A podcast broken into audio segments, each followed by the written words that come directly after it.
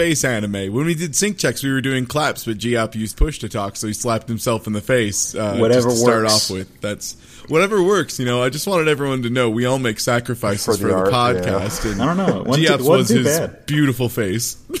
What? Wasn't- I actually liked it a little bit. So No, hey, but uh, so hey everybody, how's it going? Uh, today was episode uh, twenty-eight to thirty-two, I believe. Correct. All right, and um, I don't know if it was as bombastic as our last set of episodes, which is fine because we're starting up with a new season, I believe, or like a new Yeah, set of it's the second OVAs or something like that. Part, yeah, something along those lines. Yeah. So, well, shall we get to it? There's a lot of political intrigue in the, Mm-hmm. in these ones. A lot. There's a whole lot of cloak and dagger. Yeah, we're there, uh, there was there was not much in the way of space battles compared to the norm, but there was a lot of word wars where nobody listens anymore. yeah. The pendulum has swung to the political aspect of the show right now, so there's a lot of talk about a lot of people talking. That was a Uh, music reference. Episode Episode twenty eight. Yeah, episode 28 starts with a guy named uh, Oppenheimer. He is uh, trying to get his job back. He used to be the chief of police, but then uh, yeah, or Reinhardt took over. So he's talking with Reinhardt. He's asking for his job back, and he brings uh, Reinhardt some art, um, some pretty art apparently, to try to bribe Well, the his messed up back. thing, the messed up thing is specifically is I think Reinhardt was like already on board with it and fine with it. He was like, "Yeah, man, sure, you can be chief of police. Like you weren't, you know, maybe the best in the world, but you did your job, and I'm not here to overthrow everybody and be a big dick." And then the chief of police was like, "Oh, okay, well, thanks. I brought you something to, you know." Consider it just something like he already had it, but he like was so He went in I too hard for it. he was mm-hmm. he was well he was so much. it almost seemed like he was just so used to the old way of doing things where this kind of stuff was expected right Yeah. like you came to the emperor you had a gift in hand and that ain't how ryan does shit. So as soon as he's just like well here i brought this painting. And he's like are you trying to bribe me? Like you already got it. Are you seriously bribing me at this point? Like you're the chief of police man. You know that's illegal right? And then he's just like all right well fuck this guy kessler Hey, come arrest this shitbag. Oh All yeah, right, Kessler, well, you're also the chief of police now. Yeah, also he's like he's like also congrats, you're the chief of police too now cuz fuck this guy. Like if he's going to try and bribe me, who bribes me after they already won anyway? What an idiot. All right. Yeah, well, and Kessler was like, I, I don't really know what I'm doing at chief of police. It's like, oh, you'll do fine. Just just go do it. yeah, he's like how hard can it be if this dipshit did it? So um, yeah, Reinhardt is uh, very s- not straight laced, but he's very uh, focused on reforming a lot of stuff in the government right now. Um, he's been gathering a lot of top talent from people, even if they were former enemies, because he recognizes that talent is the only way that's going to be make them make the nation a better place.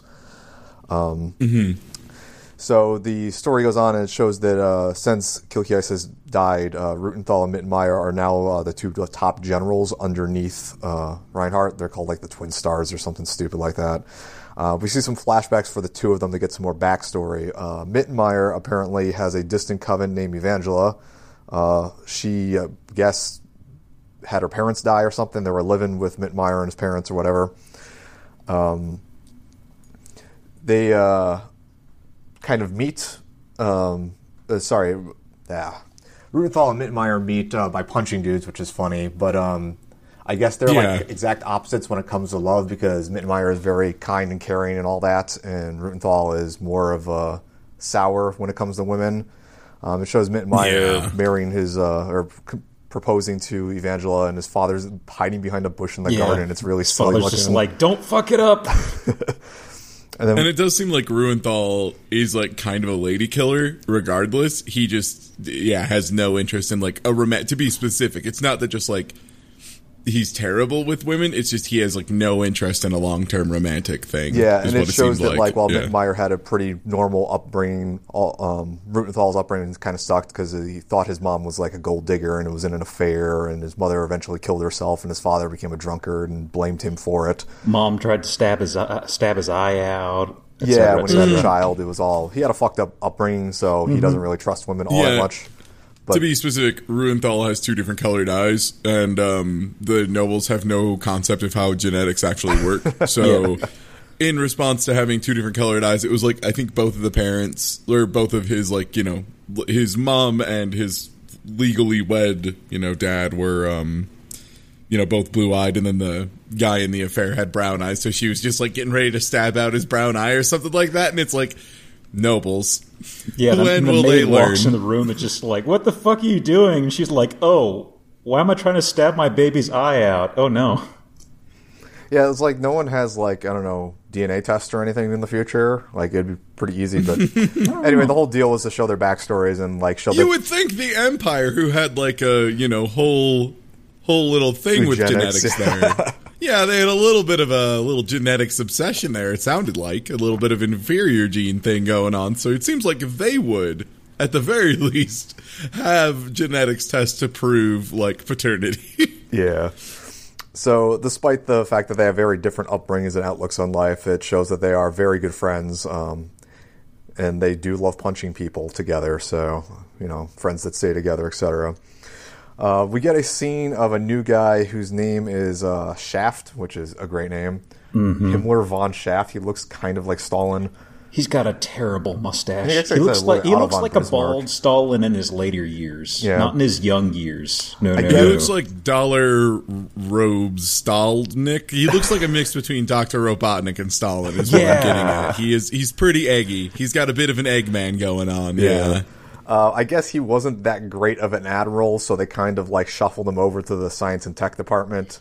Um, Even then, it sounds like he's he had like they didn't they say he was like responsible for the Zephyr particle or something like that. yeah, That well, they said like it? he did full- directional, Zephyr, particles. Ah, right, yeah, it was it. like directional Zephyr particles. And it, like since they've never mentioned that specifically in combat so far, I think it's not maybe a terribly useful thing. Yeah. But I think it was like Mittermeyer was talking about, like he's been kind of sitting around and doing nothing for the last couple of years. So Reinhardt was kind of uh, angry at, not angry at him, but like eager to see what he was going to contribute to his new kingdom. Um, so Shaft was saying like he figured out a way to get Iserlohn back from the Free Planet Alliance, and he figured out that the best way to do this was to build another big fortress and just have them fight each other because he's a child or something. But uh, his plan eventually, uh, you come to find out that his plan was to put giant warp engines on Gaiesburg Fortress and warp it out to Iserlohn and then have them have a huge duel or something. And have it, it, it was 12 warp engines that all needed to be perfectly synchronized. Because obviously, when you're accelerating shit to the speed of, you know, light or whatever, faster than light or whatever it is, uh, you had everything has to be just right, or else you're going to start spinning this orb and it's just going to shred itself to pieces. Like there, you know, there's some kind of logistical problem that when this is first suggested, everyone kind of is like, mm, bullshit. You can't do that. Like that will absolutely not work. And he's just kind of like, no, no, no, no. Check this out. Check this out. So like, it's kind of. Um, it, it seems like it's a little bit of a like payoff for Ryan having some faith in in him, like this bold plan. At the very least, it's like okay, so this guy was just bored under the last empire because there was no like no one wanted science. Well, Ryan's judgment was wrong because it wasn't Shaft that came up with the plan, but Rubinsky actually kind of leaked the info to him. And, Well, I really uh, like. Oh. I kind of like how the whole exchange would play out with less context because he comes over to Reinhardt and he's like, "Dude, we could just build another giant Death Star thing." It's like, "Oh, well." That takes a lot of resources. Yeah, but if we make one, we can make it move around. It'll be awesome. Yes, but we need to build another one. That's a lot of resources. We already have one. Just just tape rockets to Gaiesburg. hmm, this is a good idea. yeah, but uh, we see that it was Rubinsky instead who came up with the information. for this Yeah. because he wants the Yup. Empire to conquer the galaxy. Um, he's talking with his mob lawyer, who I guess I found his name someplace in here. I wrote it down earlier. It was Rupert Kesselring.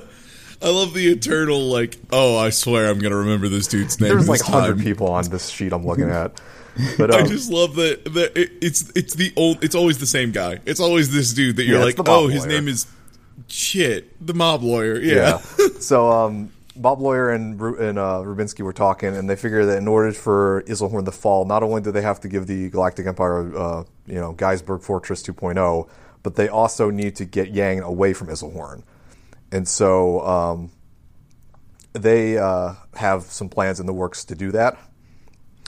So um, there's some scenes about uh, a whole Mittermeyer, Reuenthal, Muller, and Bitten talking about Reinhardt, Oberstein, and Straight, and how like they like that Ryan is being fair with how they he picks people in charge of governments and stuff.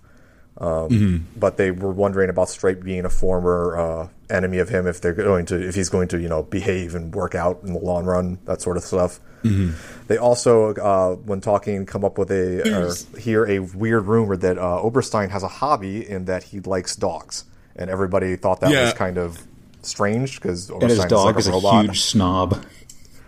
Yeah, apparently his dog will like only eat like the finest of steaks, and so Oberstein just like sneaks out every night to go buy steaks for his dog. What, like, wasn't it like boiled chicken? Is what they said it was. It was a boiled chicken. Yeah, yeah it was so, like an entire boiled chicken, mm-hmm. and apparently like people just noticed him like sneaking off at night because you know he's like an important person. So if people see that, they're going to mention it, and also he's pretty identifiable.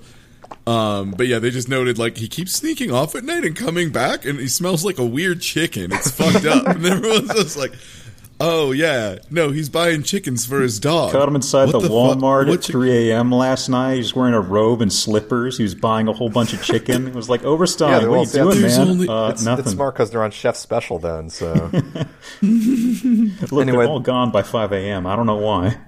The uh, last scene is uh, Reinhardt talking with uh, who's he? Who's he talking to? Freudlin. Um, he was Freudlin, yeah. Hildegard. Sorry. Um, he mm-hmm. was saying that he's on board with the attacking of Iserlohn Fortress and Shaft's plan and everything, but she is trying to ask him why he's not more focused on reforming internal stuff because it's going really well for him and it's helping the Empire out a lot because nobles used to not care about all that shit, but now that he's doing that, it's you know helping everybody. But um, he has a obsession with trying to get Iserlohn back and defeating Yang and all that. So yeah, we see his first kind of maybe not his first by any means, but like a, a, big piece of like a mental crack, like a bit of hubris mm-hmm. that's probably going to end up biting him real hard. Like just obsessing with, I lost to Yang, this is unacceptable, as opposed to doing what he is doing re- again really well. Like Hilda very specifically is like everything's kicking ass around here. You want to just keep kicking ass around here? Like this is great. Yeah, she sees like, it as his it. like obsession is going to uh, sow more seeds of dissent in the nation. She doesn't want that to happen. Hmm. Um, episode 29 starts out with a whole bunch of stuff about Phazon. Phazon. It is not technically a nation, but a part of administrative block of the Galactic Empire. But since they have the all important choke point between the two places, they're given more leniency of what they can do because of trade and all that stuff. Um, mm-hmm. It's also casually dropped that uh, not many people know, but the Earth Church actually controls the entire government administration part of Fazan. Um, Rubinsky's yeah. position was given by the bishop of the Earth Church, and he kind of owes the bishop a bit. So, yeah, like they the, the bishop meets him, and what was his name? Bishop Diggs, Digsby. Digsby yes. Mm-hmm. Right. Okay. um, but yeah, and he's he's kind of giving him the whole rundown of like, you know, you only have this job because of me. Don't you forget it. Blah blah blah. But like, clearly Rubinsky is really good. Is the thing. Yeah. Like Rubinsky has clearly been shown like he's incredible at dealing with economies. The man is pulling strings on three economies at once, so pretty good, Rubinsky.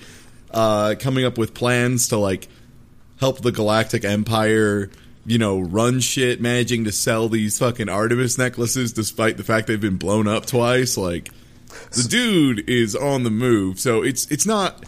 I just think it's important to point out this one feels less like a you knew the right person or no, your sister yeah, was hot or whatever. And portray this is Rubinsky knows what he's doing.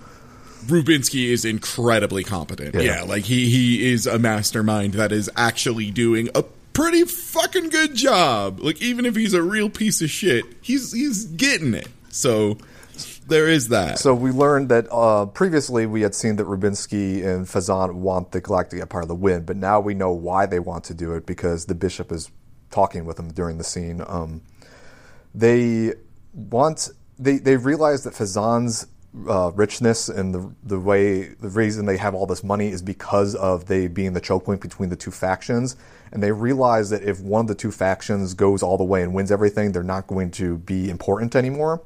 So what they want to do is they want the Galactic Empire to conquer Iserlohn, beat the Free Planet Alliance, and then they just plan on assassinating Reinhardt to throw everything back into disarray again because they like the status quo. Um, The bishop thinks that the uh, plan is short sighted um, because they think Oberstein is going to get in the way, and they knew that Oberstein is very crafty about this sort of stuff. But Rubinsky points out that he, this is going to be quite easy because he essentially runs the Free Planet Alliance economy. I guess the FPA has a lot of loans out. It's That he can call Yeah, in? they they they explain that, or at least if I remember correctly, there's like a short scene of him talking to a few people, or his lawyer talking to people, and just kind of being like, "Hey, so we need you to do this," or it's like, "Hey, we need you to pay back that uh, 500 billion you owe us." Like, like right now.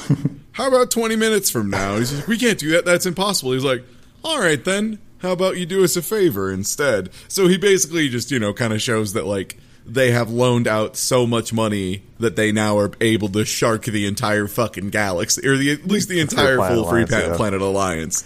Yeah, they could just go fucking run shit. Like, oh, it's ridiculous. So he, the bishop leaves. Uh, he starts talking to uh, Rupert, the mob lawyer, again. Um, they have a discussion about how uh, Rubinsky hates the bishop and he thinks that religions and governments shouldn't mix. And uh, I think it was mob lawyer who points out that the they make a Roman reference where when the Romans fell, the Christians stepped in and kind of took over Rome. And uh, Rubinsky It saying was, that he mentioned specifically that it was like they won over the minds of the people at the top, as opposed to you know winning the battles on the ground. Yeah. And they also made some Crusader references saying that, like, you know, religious extremism will go too far in some circumstances, and Rubinsky was careful about not falling into that. Um, we go to uh, the Free Planet Alliance side. Uh, first off, uh, Julian's cat is attacking a Roomba, which I thought was very apt. It, it is maybe the best future call, like the best accidental future call. You know, everyone's trying to do like holographic phones and shit. This is just a little automated robot scooting around on the ground. Now it's a it's a box, but it's an adorable box, and I wish Roombas looked like that to a certain extent, except they wouldn't fit under like couches and shit. Yeah, we, But uh, yeah, it's just a cat attacking. It's literally just a cat attacking a Roomba. At least a good twenty or thirty years before the concept of, Of Roombas Roombas, was real. yeah. Um, the purpose of this scene is to show that uh, Julian is now a master sergeant. He got promoted. Um, there's a flashback of him where he meets Yang. Um, I guess he was assigned to Yang as like a a squire. I don't know, an assistant person. Was, I think it was like a ward, basically. Yeah. But yeah, he, uh, yeah, and Yang being Yang, like here's the doorbell, isn't even out of bed yet, like falls up out the front door with a toothbrush in his mouth. You know, Yeah. it's just kind of like, excuse me, who are you? I'm the guy they sent to live with you. Did no one tell you about this? it's five o'clock in the afternoon, sir. Uh-huh. Some of us are trying to sleep. You're right. It is five o'clock in the afternoon. God. So uh, we go back to Fazan. Um, I guess both the Free Planet Alliance and the Galactic Empire have ambassadors in Fazan for relation purposes. Um, it's shown that the Free Planet Alliance's ambassador is a huge piece of shit and probably got the position because of bribery or some insider shit. Um, he doesn't Some do anything. corruption. His name is Henslow, I think. Um, so Mob Lawyer is talking with him, um, saying that, hey, uh, you guys owe us a lot of money. We uh, may need that money back at some point, and another coup would be really bad for your credit rating. um, and Henslow is just, you know, sweating the entire time because he doesn't know what to do because he's just bad. So it's shown that you know, they're going to call on the loans at some point and piss people off. And he's immediately crumpling under pressure. Like this guy has no resolve, nothing he can say. He really he, he offers nothing. Like he is truly terrible at this position. He's just a cheap suit folding as soon as Fazan knocks at the door. Yeah. it- oh, he sucks a whole lot. Um So it's also shown that the uh, mob lawyer guy is saying, or was talking about Yang to Henslow, and he's kind of planting the seeds that, uh, hey, this Yang guy, he's super smart, and all the people like him, and he's cool, and your government kind of sucks because it's not paying back loans and ignoring. He would be really cool as a leader, right? So like he's trying to plant the seeds that you know Yang may be a traitor or something to the high to the high council and all that. Yeah, dropped- basically after after the insinuation of like a second coup would ruin your credit to the nth degree because that's the whole thing. That's why he's bringing it up. He's just like, Yeah. oh well, you know, coups are really bad for economics, and if it was overthrown again, who knows if the new guys would be even willing to respect the loans that you took out. So, uh, yeah, this Yang guy seems like he'd throw a coup pretty good, huh? I also really like how whenever people bring up Yang and they make up all these um all these devious plans that he supposedly has, it's very clear they've never met him in person. Yeah, I Because they mean, always paint him anybody as who like met Yang this, would know that he this would cold, never do any of that. calculating, evil persons, But they always describe him as, and it's sort of like uh, they've they've never met him. I don't think. yeah. Um, so the next scene is both Yang and Julian meeting the uh, Kalzu. Is that it? Kazulunu? uh, Kaz- Kazern. Is there, sure.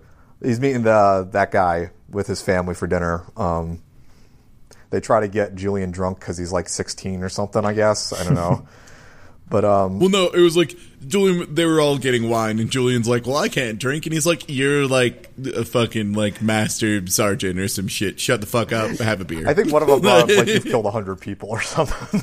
yeah, you've killed a thousand men. Drink a beer, please. So um, after dinner, Yang and uh, Kazern, I guess you say his name, uh, we're talking about Trunicht and how they hate them. And Yang is feeling some sympathy or some guilt in the fact that by doing the right thing, he let uh, Trunicht come back in the power. He feels he's made a pact with the devil in that regard. Um, they know that Trunicht is only out for his own survival, and like everybody back home in the military is getting fed up with him, but no one can do anything about it.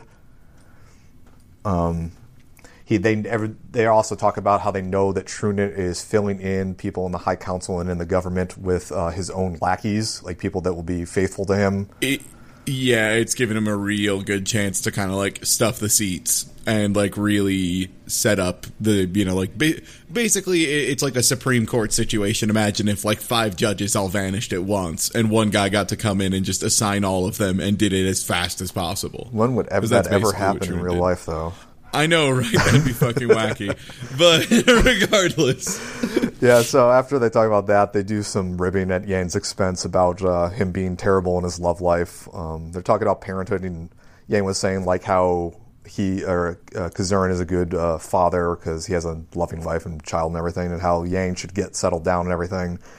And Yang just basically throws up his hands and says, "You "Look what I'm doing with Julian. I suck. Why would I ever want to do this?" Um, Kazern also tells Julian to watch out for Yang because he's absent-minded and kind of a klutz, but.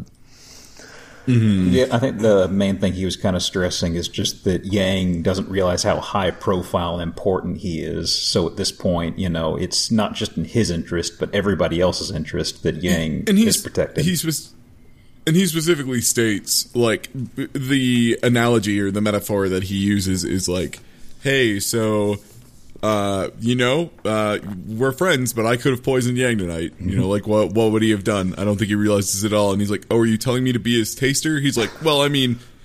More than just food style, but In- in- yes, in an I'm basically asking yes. you to be his yeah, he's like like his taster, but for everything. Because Yang's kind of a jackass on occasion. like he's he's very good at a lot of things and kind of terrible at some others. And I need you to cover his stupid ass. Yeah. Um, we get a couple more scenes. Trunicht is talking to one of his lackeys about how Yang is going to be a thorn in their side politically since he's popular and he's necessary. Uh, Rubinsky pretty much has the same argument thing, saying how that uh, Reinhardt guarantees Yang's safety from the Free Planet Alliance politicians since he's needed, and they neither need to get rid of that aspect of his being around or just get rid of the Free Planet Alliance politicians that would protect him for that he says that Yang is either going to be purged or become a ruler. Uh, Rubinsky thinks that's either one of the two outcomes for him. So uh, there's a couple more scenes. Uh, Kemp is talking about his fortress stuff. They're doing tests on trying to get Gaiesburg to fly around like a spaceship or something. Um, they uh, there's a scene of a guy from Fazan. I think it may have been Mob Lawyer. I'm not sure. Um, talking to a new person we haven't met yet named Remscheid. Um, Rumshield used to be a noble, but now he's been kind of dethroned from politics, seeing how the reformations happened. And um, the mob lawyer is trying to get him politically on his side, though Rumsfeld just kind of wants to stay out of it. He's well, this is this is the guy who was on the farm, right? Just in case my to, no, memory's no. goofing. This is okay, one never of the nobles, and he's trying to. Okay, my mob memory lawyer is lapsed trying to me, appeal sorry. to him, saying that Ryan was moving too fast with the reforms, and that like they're not taking into consideration the nobles aspects and all that. And he wants him to stall It- Ryan it- politically. To me, it, it field or it, it field God it felt, which is the past tense of feel. Uh, it, it felt like a little bit of the nobles were a little upset emotionally just because of how fast they were kind of slipping from positions of importance, and it sounded like they were doing well and were comfortable. It's just not you know They weren't in the loop. they were very privileged Yeah. they were unbelievably privileged and they're very upset that they are now slightly closer to the middle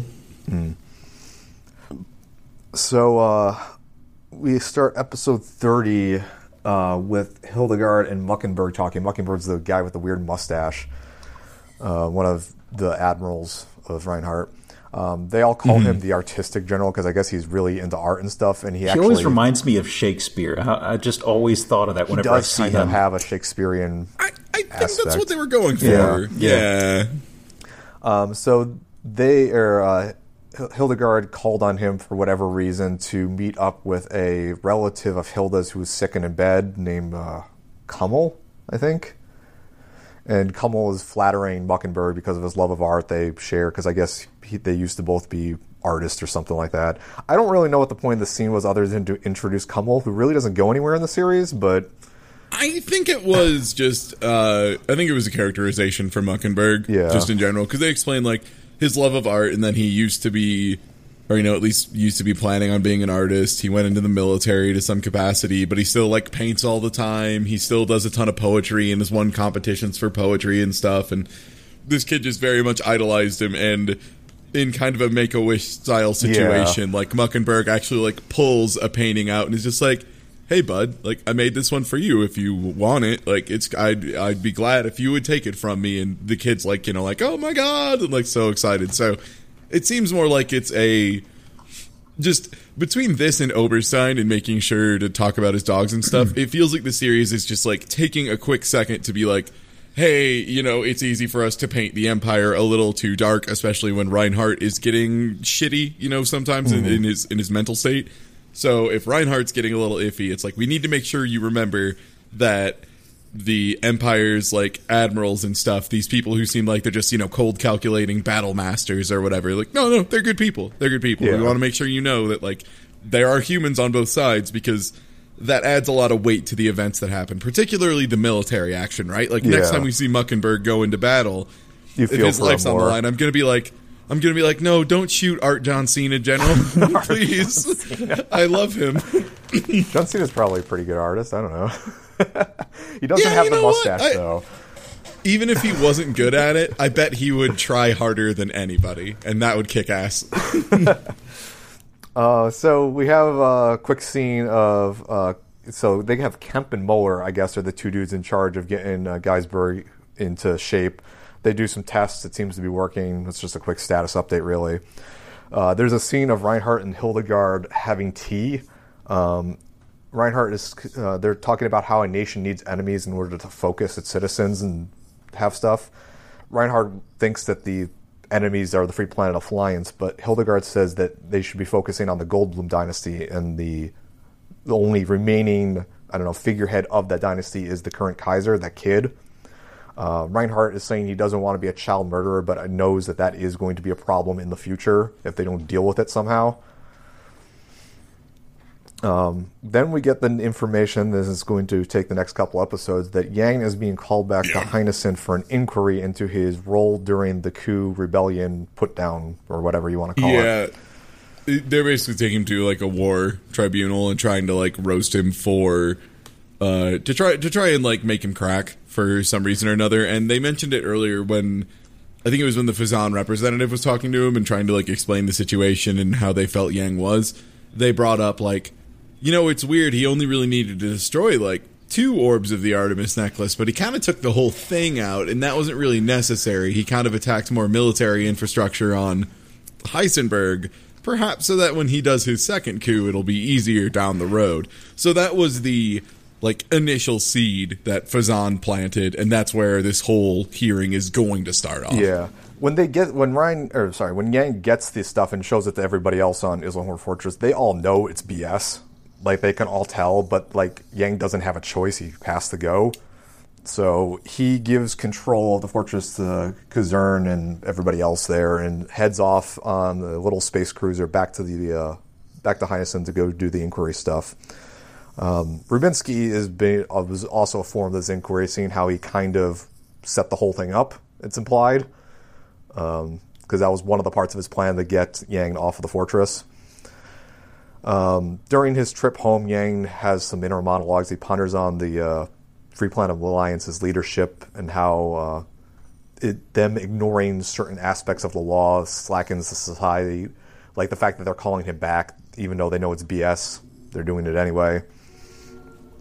Um, when he's going back, uh, Schenkopp assigns a new uh, lackey with both him and Frederica, uh, name of Louis Machungo. Yeah, Machungo is awesome. Yeah, he's a cool dude. Um, so he's kind of the bodyguard for the two of them as they go back because Schenkopp, being a smart guy, realizes they may be in some trouble as they go back. Um, Schenkopp and Julia. There's a funny scene of Julian, I guess, at the firing range, and Schenkopp's just chilling with them. They're talking about it. They all know that everybody knows at this point that Frederica has feelings for Yang, and they're asking if Yang was into her. Um, Julian pretty much straight up says that Yang's a fucking idiot and he'll never notice unless it's explicitly stated for him. mm-hmm. Um, let's see what else happens this episode. Uh, Kempf. Oh yeah, yeah. Uh, so Kempf, who's a been meeting, shown a meeting with his family and kids that absolutely does not look like I'm about to die, sort of a situation. Oh God, right? Yeah, Yeah, it's isn't like he just like enti- saying goodbye to him and shit? It's like, he's just I- I- like, my memory is entirely blank about Kempf, but I saw that scene and I was like, oh, he's gonna die. well, don't have to worry too much about learning Yeah. about him. I guess. I, Yeah. I don't know if he's going to die immediately, but it's shown that Kempf is a big square. He's very formal by the rules, uh, that it's, sort of it's stuff. funny the way he's designed and he looks. Um, you know, inside of Berserk, um, the priest or whatever guy. God, what's his name? Mozgus. Oh, yeah. He really reminds me of him. Just how weird his He has face a and very everything is. square butt chin going on. Yeah. Just So, like yeah. that's not a regular human being. but anyway, So um, there's more scenes of Rubinsky's mob lawyer talking to people. So it's obvious at this point that Rubinsky has some sort of plan he's going to try to do. He's already talking to the noble guy Remscheid in the previous episode. Now he's talking to a guy named uh, was it Schumanner, who used to be a former captain in the uh, Galactic Empire Army. He was a noble and got uh, demoted from nobleness, and now he just works on a farm. He's trying to live a quiet life but uh, the mob lawyer is talking to him, uh, trying to get him on board with whatever their scheming plans are. Uh, he also uh, hi- recruits a guy by the name of Landsberg, who used to be a noble and like a political player. I, he's also like I guess a writer or something. They have a shady meetup with the law. It's really funny because these two guys meet up in like a basement that's all dark, and they like shake hands, and the mob lawyer's in the back just grinning. yeah, It's very shady. I, I think it's funny because they're both former nobility, but it's like Landsberg is very much the um, the hoity-toity noble sort of guy, whereas the other fella whose name I'm blanking on, Uh, Schumanner. yeah, Schumanner, he was the guy like you have here in your notes. He was the guy that Flegel was about to shoot in the back on Yeah. his ship. Schumacher reminds me a lot of yeah. Mittermeyer in a way. They both kind of have that. Uh, Yeah, it's like the guy is a noble, but he doesn't seem to, or at least he was, but he didn't seem to flaunt it or anything Yeah, like he that. didn't Like, have his like head up his um, ass. when the guy found him, he was working on a farm, which you know a blue blood would not be doing field work. So Yeah. He was very much a down to earth person Mm-hmm. who just happened to be nobility, it seemed like. Again, like another I think it's another quick reminder by the series of just like yes, a lot of the nobles were lazy and kind of, you know, I don't know, lived high on the hog for too long, but you know, this guy just happened to be born noble. You know, not every noble is inherently shitty. so the last scene of this episode is all of the high uh, admirals and Reinhardt and everyone um, going to watch the first test of the Gaiesburg warping because that I guess is the big thing whether or not the plan's going to work. yeah, and they say it's been it's been at least a couple months, right? Yeah, since they started the it for plan. a while. Yeah. Um, they have Mittermeyer and Reuenthal talking about Shaft's plan, whether or not they're going to think it's going to work. but they said that Rein's changed since Kircheis has died. He seems laser focused on getting his government working and getting back at the Free Planet Alliance. Um, there's a flashback of the two of them meeting uh, Reinhardt when he was younger, much younger, before the events of the series. And they were wondering if he was a wolf in sheep's clothing or the other way around. And they all kind of agreed that this guy is going to go places. Um, they watch the warp test happen. Gaiesburg Fortress does, in fact, warp correctly. And so this is going to be good because they can use it against Iserlohn. Um, mm-hmm it shows that uh, the narrator goes on to say that uh, you know right as they plan on starting to go towards Iserlohn, Yang is leaving that at the same time. And there's a scene at the end of Reinhardt going into Gaiesburg Fortress to the room where Kircheis died and grieving there. Mm-hmm. Uh, so ep- and yeah, episode. Th- then we oh. yeah, thirty-one. Yep, thirty-one starts off uh, like right. There's no credits on it, and it starts off with a quote that is like amazingly uh, I don't know. I'll, I'll, read it for you. Um, he appears to be writing like in a diary or his memoirs or something while on traveling back to Heisenberg and uh, Heinessen, sorry, I should say. And uh, he, the quote is The nation that neglects social inequalities mischievously increases military budgets and uses its power internally to suppress the citizens on the pretext of invasion by an external enemy is on the road to extinction. Such is the present state of our nation. And I don't Why see. does that have to be an evergreen statement? Is the thing that I'm kind of like mm-hmm. thinking about right now. Is like, why does that have to be an evergreen post? Why did Yang have to write an evergreen post that happens to be the heaviest evergreen post yeah. of all time? forever true. Damn it! Why is this forever true? This sucks ass. yeah, and while he's ta- while he's musing over this, you know, the uh, what's happening with his government, he's kind of disappointed and also upset that Reinhardt's well, totalitarian authoritative government is working better for its citizens than the freely elected quote Free Planet Alliance one.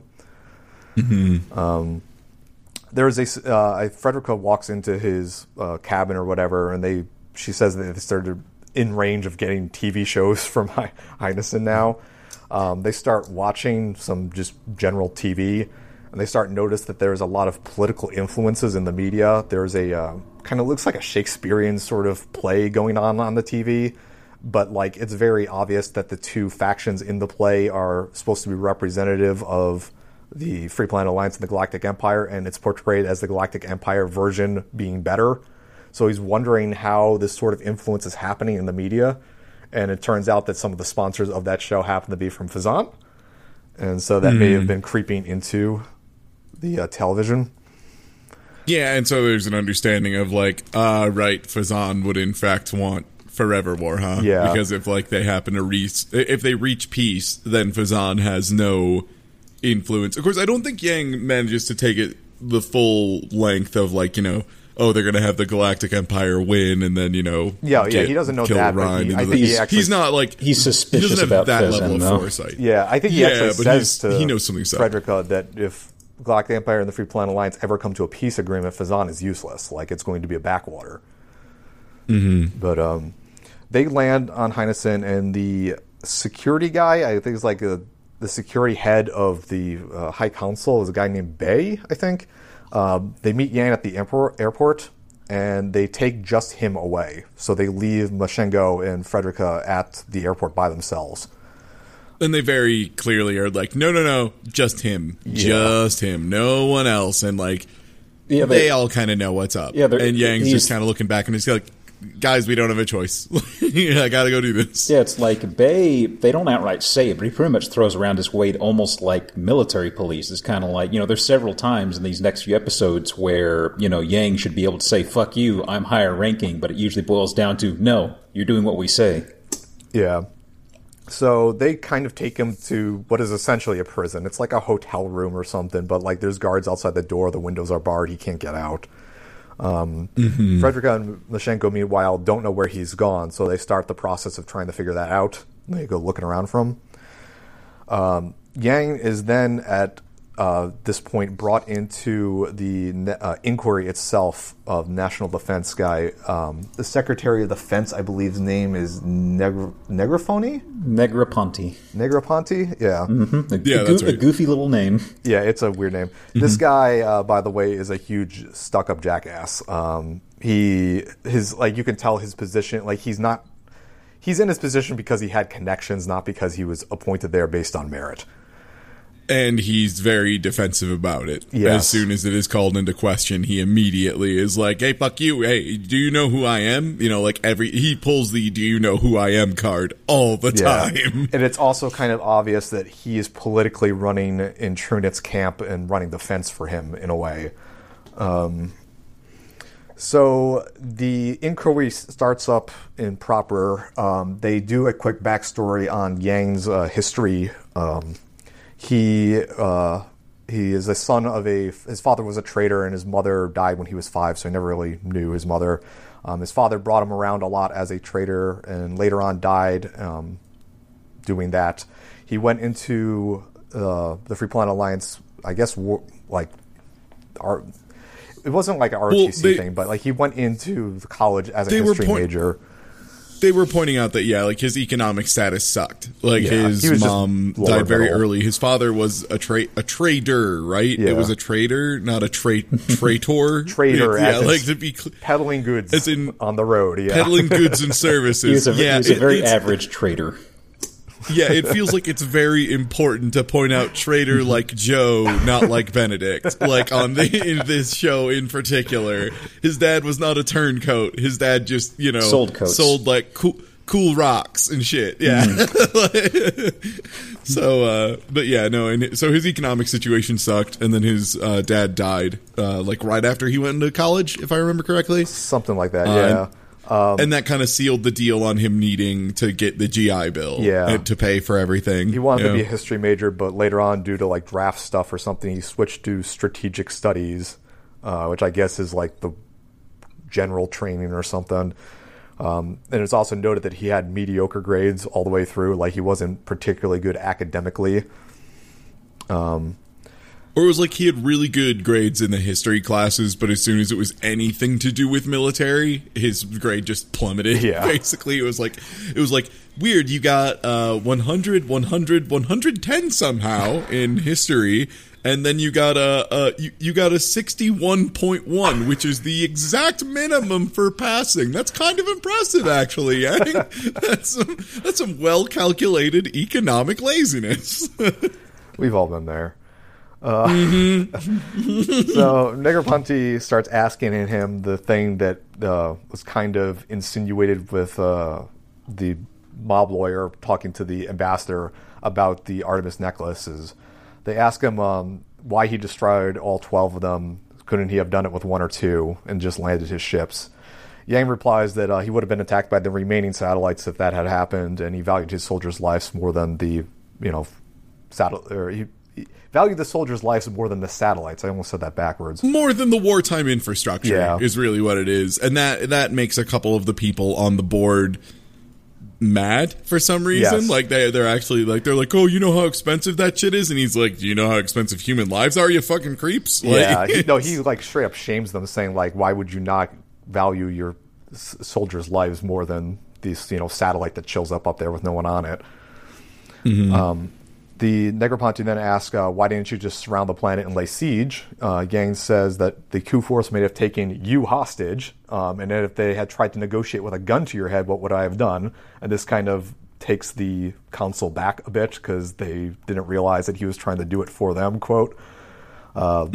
Also, he said that there was a time limit with how Reinhardt was finishing up his Galactic War or Civil War in the Galactic Empire, and that he didn't want all of the fleet ships to be out of Iserlohn when that happened. yeah kind of mentioning he's like i'm pretty sure reinhardt's gonna attack sometime soon like he puts it on the table just like as soon as he's wrapped up with his shit he's coming back for iserlohn like he will be back Yeah. Um, the secretary then asked, uh, before fighting the coup forces, you spoke to the troops, saying that uh, the fate of the nations and etc. were of no amount when compared to the individual rights and freedoms of a person. Uh, Yang said that he did say something like that, and that individuals make up a nation, not the other way around.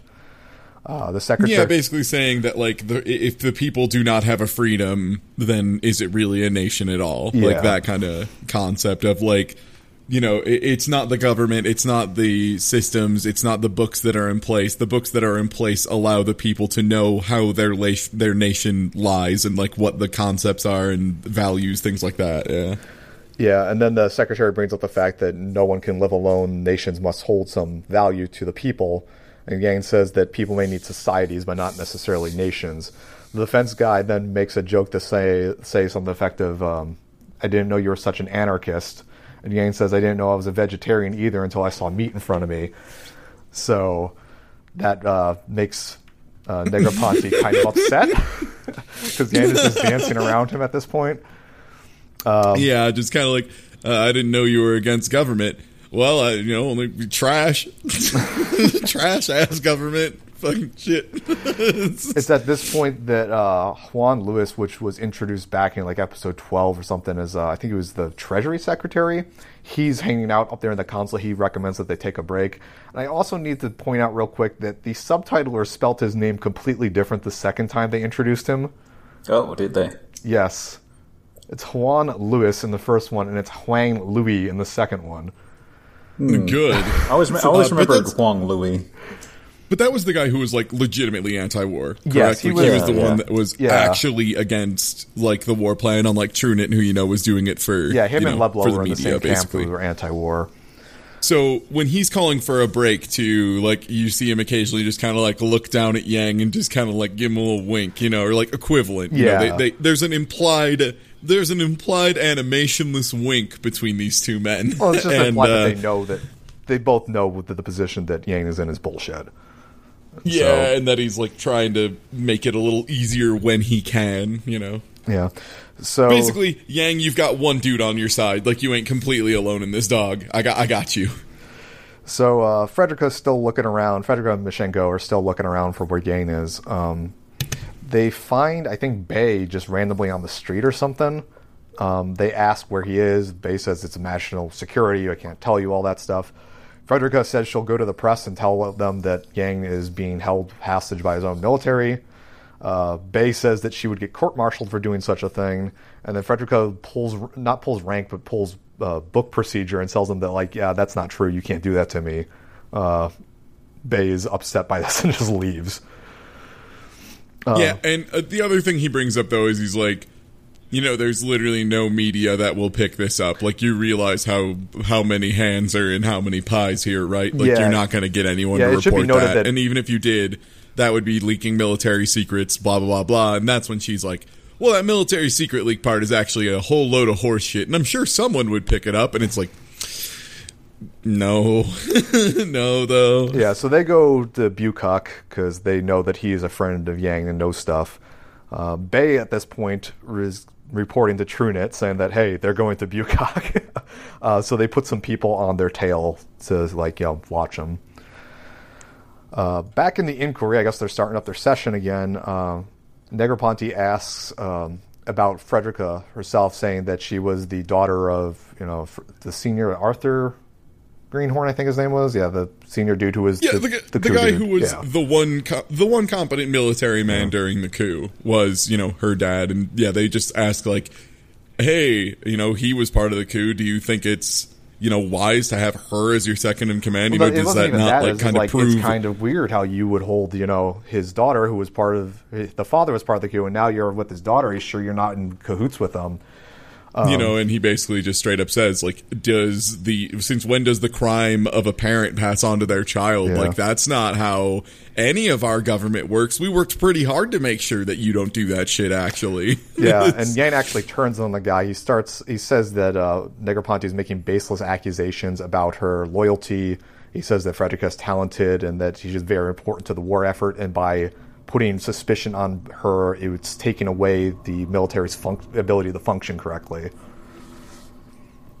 Um, we go back to Frederica, who can't find Bucock. Um, they get a random help from a dude. Like they're in.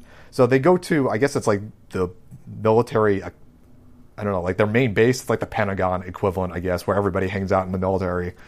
And they're trying to find Bucock, and they say Bucock's left for the day. He, who knows where he is?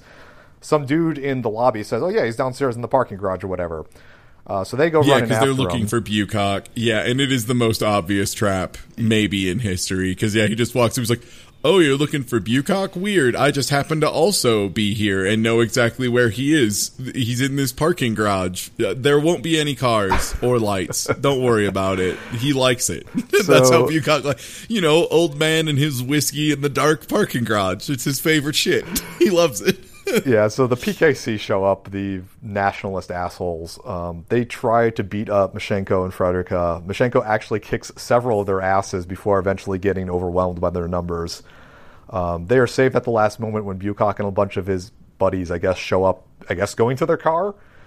Um, and so they're very happy Yeah, they to managed to choose the one part. They managed to choose the one part of the parking garage where Bucock was actually going to be, which is probably bad logistics on their part.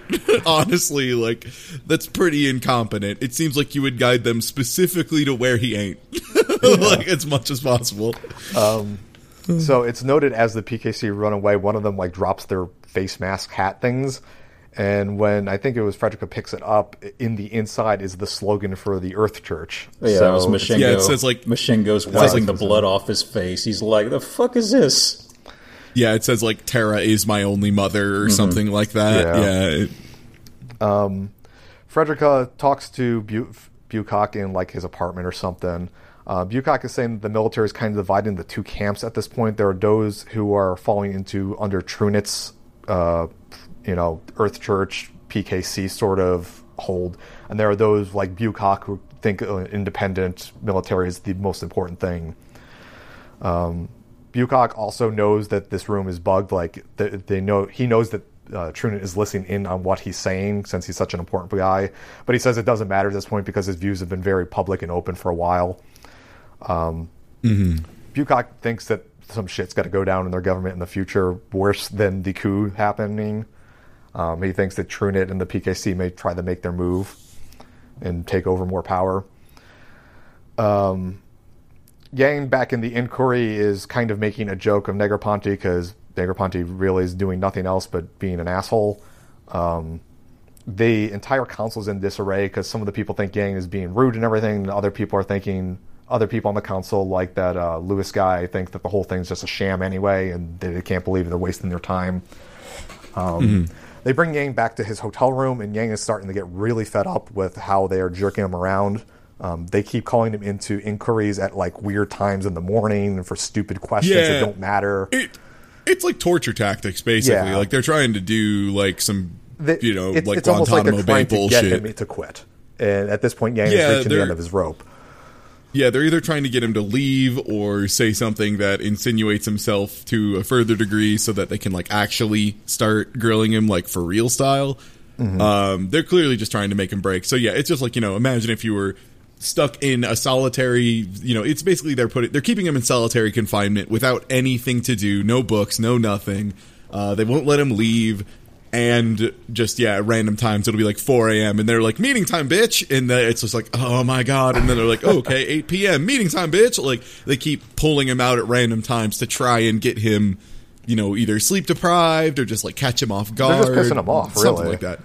Yeah. they're trying to get him to crack. Yeah. And he sits down in his hotel room and starts penning his resignation notice um, because he's getting fed up. And the last thing in episode 31 is I guess there's a Free Planet Line ship just chilling someplace near Iserlohn, and they uh, see Gaiesburg Fortress just kind of warp out of nowhere. And they Huh, all weird. freak the There's hell a out. huge orb. Yeah. Yeah, because they're like reading it and they're like, hmm, wow, whoa, we got some importing teleports. Uh oh, this is really big. Wait, what? No, that can't be right. Okay, check the instruments. Nothing that big can warp. Like, he's just Yeah. like, that's ridiculous. That can't be right. Yeah, just look that up again. Whenever something warps in, there's like this gigantic blast or ripple effect, so to speak. When it scales up to the size of something that's like a small planet, well, Yeah, basically, there's like an actual risk of like telefragging, basically, and this orb is about to telefrag, yeah, like a planet-sized area. So they're just like, oh shit, oh shit, get everyone never out! seen oh that fuck, before. Time to go. yeah. So uh, episode 32 starts off with uh, everybody on Iserlohn, so it's like Kalzu or uh, Merkatz, Schenkopp, uh, all of them. They are trying to figure out what's happening with this fortress that just warped on in. Um, they think the Galactic Empire is going to use it as a base of operations because it makes sense. It's a big armed fortress and it has ships inside of it. Um, I guess Merkatz never signed an NDA about his previous employer, so he spills the beans on the fortress. Yeah, because they're just Also- like because they're just like Merkatz. This pains me to do it, but I have to ask you to, to, to, to tell me some secrets about the base. Yeah, sure. What do you want to know? yeah, Mercat yeah, it's great. It- yeah, he's like, "Fuck it, man! I'm on your side now. I don't give a shit." Yeah, Mm-hmm. sure. Here you go. Here's everything. Like, talk about though the most big and direct payoff possible for trusting somebody is just like, "Oh my god! Oh no, Death Orb planet! Uh, oh hey." Do you remember how Death Orb Planet works? Oh, yeah. Oh yeah. No, man. Yeah, no. I remember everything about I Death stayed Orb there Planet. for like yeah, three no problem. weeks, dude. Yeah, I love Death Orb Planet. Can't blow it up though. I the still have pool's some luggage in amazing. there. so It's like, yeah, wait, wait. Before we blow it up, I gotta get my iPod. There were some hot summer jams on there. I really need those. So I um, had the new Wilco. I was excited. they're uh, sitting out trying to figure out what to do. They realize that Yang is still at Heinessen and that this orb has a lot of troops on it, feasibly. Yeah, and they Um, say like it's a four week trip back. So Yeah. that, that was about the ballpark range they gave. So even if Yang got freed right then and there, they'd have to hold out on their own for a really long time. Yeah. Yeah, and they come up with the idea that knows that so they know that Yang is not there, but the Galactic Empire does not. So they have to start pretending like they are Yang for enough time to get Yang back in order to help them. And they also start evacuating uh, civilians off of uh, Iserlohn just because. Um, back in Heinessen, um, they keep calling Yang into these stupid inquiries. They're really pissed off about it. Um, there is a scene of uh, Lebello, Bucock, and Frederica talking about how the mass media is being influenced by Trunicht. I guess he owns a lot of uh, stations or controls They a were, lot of stations. they were pointing out just they, they were pointing out the truth of the matter of someone saying like, "Oh, no one would ever pick up this story," and just being like, "Yeah, sadly, that's true. Like that is Lebello unfortunately true right now." Example about where some new station uh, figured out that although everybody was being drafted into the military equally, like people that were sons and daughters of politicians were not going in equal numbers to the front lines. And not only that, after that news story get published, that no one thought it was credible. The people who published it were uh, attacked by the police and the PKC. So there was definite like state media stuff going on. And uh, this is shocking to both Frederica and Bucock. They did not know about this, and I guess Lebello only knew because he's on the High Council. Um, in addition to all of the stuff that's going on uh, with regard to the state media things, uh, it has come out that I guess someone put in a piece in a tablet that says that Frederica and Yang are an item, and that's upsetting to Frederica. And I doubt that Yang knows at that point, but it's probably just to discredit him at this point. Yeah, they're trying to they're trying to pull the attach him to a traitor angle is what they're trying to do. It's it's more media manipulation. Yeah. So, um, back in the inquiry, uh, Negroponte is saying the fact that uh, war is actually good. It promotes growth um, technologically and economically. Uh, peace has stagnation and complacency in the military, etc. Yang is countering that the view is only for people who don't die on the front lines, and he's saying that uh, it's the people in power that avoid the war that he hates the most. Uh, Negroponte is getting real angry about this, and it's going to. It seems like Yang is going to actually h- offer his resignation right there. Yeah, he starts being like, "Oh yeah, I got one more thing for you motherfuckers," and like starts reaching into his pocket that has his two week resignation, and then someone just like bursts in the door and is like, "Wait, wait, not yet. We need you at Iserlohn right now, man. Like we need you right now. There's gonna be a big old problem." Yeah, and so Yang was sort of like, shit, that would have been really dramatic. It would have been perfect. Yeah, he was upset he didn't get the resign. Like he was ready to make a big scene and everything. I everything. had a perfect one liner ready. Fuck. So the query goes behind doors real quick for a sidebar. Uh, they realize that Yang needs to go out there and save their sorry asses, but none of them like it because they all know. Well, most of the people on the council anyway know that Yang is kind of a sword in, thought in the side of Trunicht. They But, basically um, know that um, even though they need Yang, they're going to basically they have a chance of losing their job and future career if they, you know, don't come out on top of this thing like Trunicht wanted them to. And then w- one of the dudes, and I can't remember who's the dude who was like supporting Yang. I'm guessing it was Uh, He was just based. Yeah, just like straight up when they're all talking and they're like, "Oh no, do we save yet? What if we lose our jobs?" And he's just kind of like, "Man, we fucking suck at our jobs, dude. Yeah. Like we're terrible. Yeah, it's like we're look at what we're worthless. Are you doing. fucking This kidding is me?" this is pretty shitty, guys. Yeah, so He's like, we're literally just we're just literally been fucking this dude up for three weeks. That's all we've been doing. What do you mean our jobs? Fuck our jobs. We don't deserve Yeah, them. they say that so they uh, go back inside. They tell Yang, "Hey, uh, Iserlohn's under attack. Can you go save us?" Yang's like, "Wow, it'd be real nice if I was there right now, saving us instead of here at this dumb inquiry." But I'll do it. And they're all And he's kinda He's relieved. like, "Are you you, know, ordering hey, me to by go the do way- it, or I thought we were in the middle of something?" And yeah, he even when he's back, he's like, "Oh yeah, by the way, any lives lost or like extra infrastructure damage that happens due to me not being on the front lines, I'm gonna have to come back and have an inquiry with you boys when I'm back. So, catch you later." he just like walks away. It's so good. Yeah, and it, it's at that point where the the the, count, the inquiry council like knows that they're in trouble because they've been being dicks, and that's when uh, Huey Lang says the effect of uh, politicians are parasites. We don't do anything productive for our nation. Yeah. So he's pretty Mm-hmm. much saying, you know, like what Ty was saying, if something bad happens or whatever happens following this, there has to be a question where people are going to say, okay, why'd this happen? Oh, well, the commander wasn't inside Iserlohn. Where was he? Oh, he was undergoing some sort of a some sort of a tribunal thing over here, four weeks away. Why was he there and off the front line? I don't know. Yeah, so Negroponte realizes he may have to resign at some point because of what he's been doing. Um, so yeah, back at Iserlohn, they're trying to figure out how they're going to hold out for four weeks, uh, pretending that Yang is there. Um, there is a scene. Oh yeah, there's a scene of Yang after he's released. He t- eats a quick dinner uh, with Frederica Mashenko. Yeah, they just go to like a they go to like a? Denny's or something. Yeah. Lebello is saying that the conditions on the Free Planet Alliance are now starting to mimic those that happened uh, when the Goldenbaum dynasty came into power 300 years ago. Um, they're saying that Goldenbaum used to be. Gold, or there's Lebello is kind of concerned for Yang because like Yang is the analogous to Goldenbaum in this situation. Like he was a He- He's kind of popular saying like you know like emperor. Yeah, he he's like emperors don't start evil. Emperors start beloved by their people. You know, like you can't have that kind of thing happen. You can't become a dictator in that form without you know some support. But I without don't having want to some be a good ideas. dictator. You never know, man.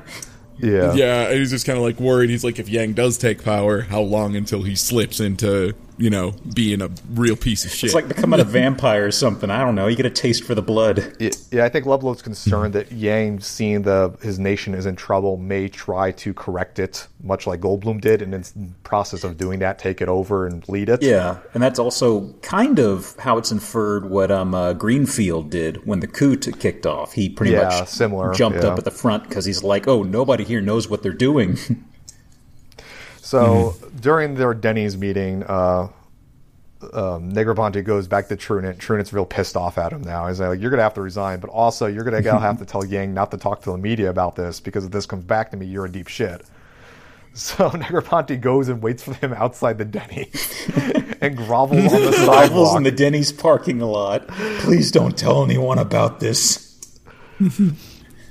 Uh, and then yeah, we cut back to Island Fortress and Kempf calls uh, up the- the, uh, yeah Kempf calls up Iserlohn and basically says good luck have fun Yeah, and he base the other thing too. One thing they they clearly point out is uh Schenkopp mentions it directly, but they're just like specifically not responding to any of his video calls because Yeah. they know they'll want to see Yang. Yeah, they don't and wanna they might actually be room. using this to try and expose the fact that Yang isn't here. Yeah, so he even says like Kempf's like, oh, they didn't answer. That's too fucking bad. Dang, I Oh, wanna meet him. Oh well.